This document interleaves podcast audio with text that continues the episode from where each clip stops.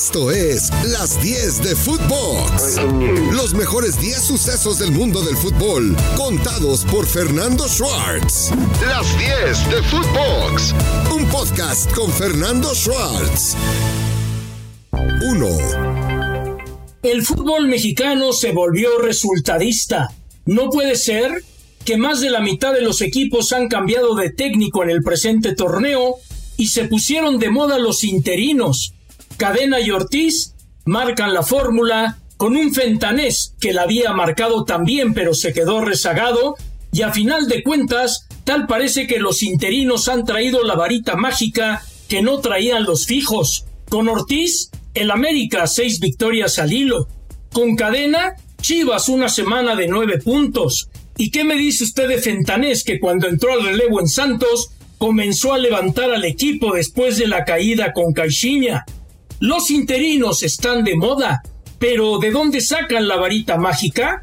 Bueno, yo creo que en el manejo de grupo, en la comprensión de los errores que cometieron en un inicio los técnicos que arrancaron el campeonato y sobre todo, lo más importante, el hambre de demostrar que merecen la oportunidad de quedarse ya como técnicos en jefe y que no solamente los vean como bomberos al relevo. Sí, Lilini Llegó de esta forma a Pumas de la universidad al frente cuando se fue Mitchell y ya ve usted lo que Lilini ha conquistado con los Pumas al ser ya el técnico en jefe. Cadena y Ortiz lo merecen, Fentanés también. El asunto es, ¿se los van a dar? 2. Nahuel Guzmán volvió a las nahueladas. Primero, mi aplauso. Salió con una playera pidiendo justicia por los feminicidios, pero ya en el partido lo que muchos le llaman colmillo, yo le llamo falta de fair play. Sí, para mí, el gol que le anulan al América de Diego Valdés por parte del árbitro Fernando Hernández está mal anulado, porque él había dado la indicación de jueguen, y cuando Nahuel vio mal colocada su barrera, se tiró al suelo. El árbitro fue a verlo y decidió repetir el tiro libre. Nahuel Guzmán es un arquero que cualquiera quisiera tener en su equipo, sí, pero Nahuel se pasa y se pasa demasiado con esas situaciones de anti-fair play que realmente llegan a preocupar. Nahuel Guzmán llegó a Tigres a dar una seguridad que se había perdido en la portería y que con él la han adquirido y ha sido parte fundamental junto con Guiñac dentro de los jugadores que llegaron del extranjero para que Tigres fuera un equipo constante y sonante con Tuca Ferretti y lo vengan siendo con Miguel Herrera a pesar de ya sumar dos derrotas en forma consecutiva. El Patón Guzmán es un gran arquero, pero también es un gran tramposo. Y esto, esto no se vale dentro de un terreno de juego, ni aquí ni en cualquier parte del mundo. 3. El arbitraje está de capa caída en el fútbol mexicano porque tal parece que si el videoarbitraje no marca, el central no se atreve. Y si el central se atreve, el VAR lo pone a dudar. Jugadores similares, partidos diferentes, en situaciones que se han dado dentro de diversas partes en el terreno de juego en cada jornada, y resulta que el VAR lo toma de otra manera y lo califica diferente en cada una de las situaciones. En el partido de Tigres contra América, donde Fernando Hernández da por válida la artimaña de Nahuel, creo que debió haber intervenido el VAR. Con Fernando Guerrero en Toluca, el VAR intervino en tres ocasiones. Diego Montaño se trajo una pachanga a media semana en el juego del América y solamente le faltó invitar el café a los jugadores cada vez que trataba de dar una explicación dentro del terreno de juego. El VAR es una herramienta que llegó para mejorar el fútbol, para traer justicia al terreno de juego, pero en vez de que esto suceda, el VAR se ha convertido en un tormento que parece no tener fin. Me daría la impresión que hay una lucha de poderes entre los de arriba y los de abajo para ver quién es el que manda, quién tiene la razón y quién tiene que marcar y mientras el celo exista y el equipo arbitral no juegue, seguiremos así. 4. ¡Pum, pum, pum! De repente las Chivas despertaron y tienen una semana de nueve puntos. Me llama la atención que Ricardo Cadena haya declarado de que los jugadores tienen amor y profesionalismo por la camiseta. Y aquí la pregunta es, ¿no lo tenían con Leaño? Bueno, yo creo que sí, pero quedan un poco exhibidos. Cadena, ya lo mencioné en las 10 de la semana anterior, fue inteligente y puso a cada quien en su posición. Alexis Vega, cuando se dedica a jugar, es un verdadero crack. Y la nueva posición que le encontró al Piojo Alvarado lo ha hecho más efectivo dentro del terreno de juego. El Guacho Jiménez, ya un arquero de 32 años de edad, ha aprovechado perfectamente la oportunidad que le han dado dentro de la portería del Guadalajara y también se ha convertido en una pieza fundamental. Pero aquí la gran interrogante, la gran pregunta es, ¿por qué de repente Chivas comenzó a funcionar? ¿Qué fue lo que les dio? ¿Qué fue la vitamina que les metió Ricardo Cadena para que a final de cuentas el equipo de Chivas esté respondiendo en la cancha? Una verdadera interrogante y eso de que el jugador quita y pone técnicos, ahí está, está sobre la mesa y ahí continuará. 5. El América de Fernando Ortiz llegó a seis victorias consecutivas. Diego Valdés empezó a hacer refuerzo tras la salida de Solari. Y bueno, las cosas se le han dado de una forma importante, no nada más armando el juego del equipo del América, sino también contribuyendo con goles importantes dentro del terreno de juego. ¿Qué le pasó a Diego Valdés para que haya cambiado? Bueno, pues yo creo que el trato de mimo que le da Fernando Ortiz a sus jugadores y que con Santiago Solari era totalmente lo opuesto. Había una separación total entre los jugadores y el cuerpo técnico y evidentemente que esto se nota porque este América juega por nota. Este América, de ser colero, ya está en la repesca y en la parte alta de la tabla y si vence a un Cruz Azul que anda anda mal, pues el América estaría llegando a sus 30 puntitos acostumbrados y ello habla de que Solari no hizo bien su tarea con el equipo americanista. Fernando Ortiz ya no debe ser condicionado a lo que pase en la fase final o en la liguilla. Yo creo que Ortiz se ha ganado con creces el repetir y seguir al frente del equipo americanista la próxima temporada. 6. ¡Qué coraje me da que a Rafa Vaca, un jugador profesional y entregado, lo pongan como el culpable de Cruz Azul? El culpable de Cruz Azul es Juan Reynoso con sus experimentos y el culpable de Cruz Azul es Jaime Ordiales con sus pleitos con Reynoso y los culpables son los dirigentes por los líos que se traen en la cooperativa y obviamente que todo esto ha permeado al terreno de juego y no estoy diciendo nada que no se vea en la luz pública.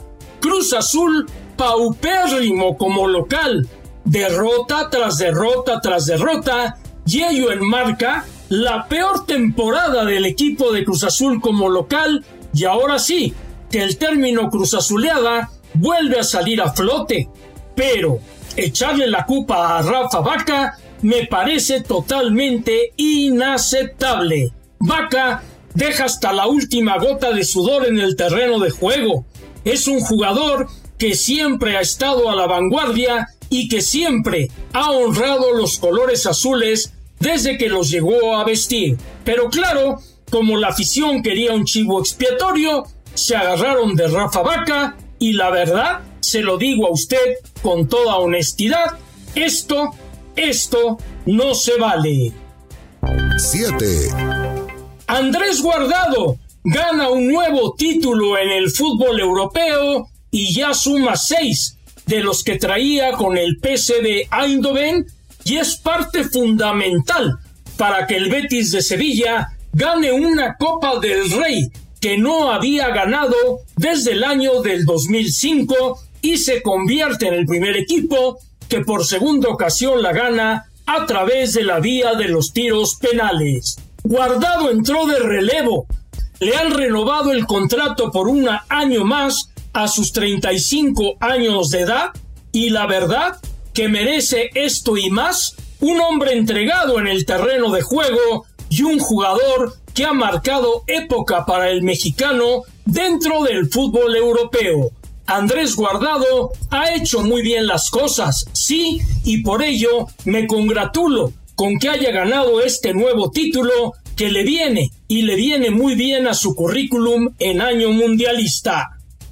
8. Tecatito Corona ya anotó un doblete con el Sevilla, pero más allá del doblete, hay que aplaudir la forma como el Tecatito Corona se ha logrado compenetrar con el conjunto andaluz. Ahora que el Tecate anotó goles, sale a la palestra la famosa fórmula del falso 9 que popularizó Sex Fábregas con el Barcelona de Guardiola.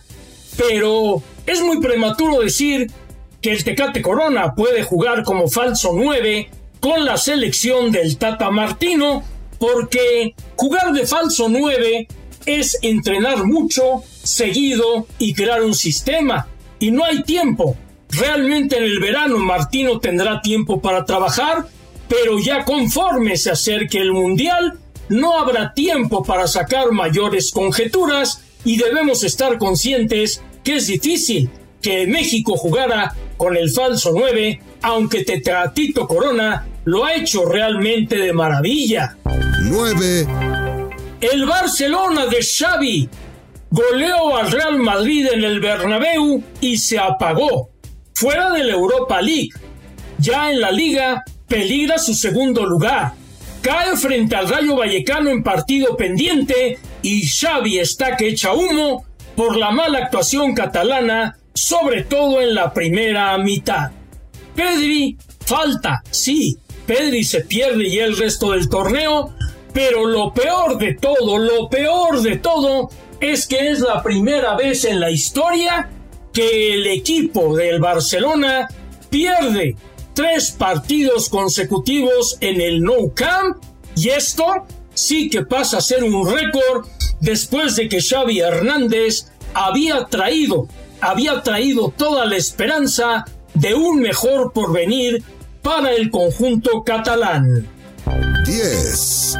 En Orlando, en Florida, la selección mexicana, con integrantes de Liga MX, enfrenta a Guatemala de Luis Fernando Tena, Martino, ausente aún en el banquillo, e interesante la lista que convoca trayendo al joven Gómez de la Real Sociedad, trayendo al joven arquero Ochoa del fútbol de los Estados Unidos, dándole oportunidad a jugadores como el Palermo Ortiz, que debutó tarde en la primera división, pero como siempre en la lista habrá polémica, que sobra Sutano, que falta Mengano, y es que es obvio que nos hubiera visto, nos hubiera gustado ver a Juan Pablo Vigón, que viene de extraordinarias actuaciones con el equipo de Tigres de la U de Nuevo León, y por supuesto, también nos hubiera gustado ver en acción al Pocho Guzmán, que le está rompiendo con el Tuzo superlíder, con grandes actuaciones y además siendo un hombre que pisa el área realmente con autoridad.